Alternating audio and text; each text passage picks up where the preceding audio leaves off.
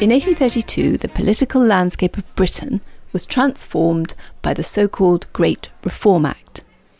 Gone, said the reformers, was the corruption of the old system when elections were bent or non existent and dull country gentlemen bought seats in Parliament in what they called pocket boroughs. Soon after, local government was overhauled also. They kicked out the venal, self sustaining oligarchies that ran towns and parishes and replaced them with proper little democracies. But if there's one thing you quickly learn as a historian, it's not to trust anything politicians say. If the old system was so bad, how had it witnessed the beginning of the first industrial revolution in the world, or the foundation of the world's most extensive overseas empire? And all this in a few decades and on a small island that would have been laughed off as an irrelevance two centuries before. 18th century Britain turns out not to have been so sleepy after all. Whatever historians used to think, and most people are still taught in schools, Parliament turns out to have been the least interesting and important institution during the period when, for better or worse, Britain got into its stride. Historians have begun to discover that 18th century British communities were extraordinary places.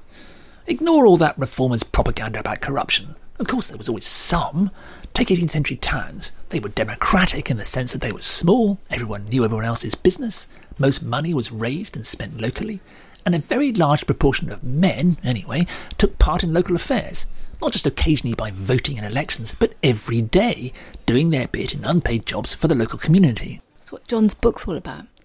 So, what was the Great Reform about?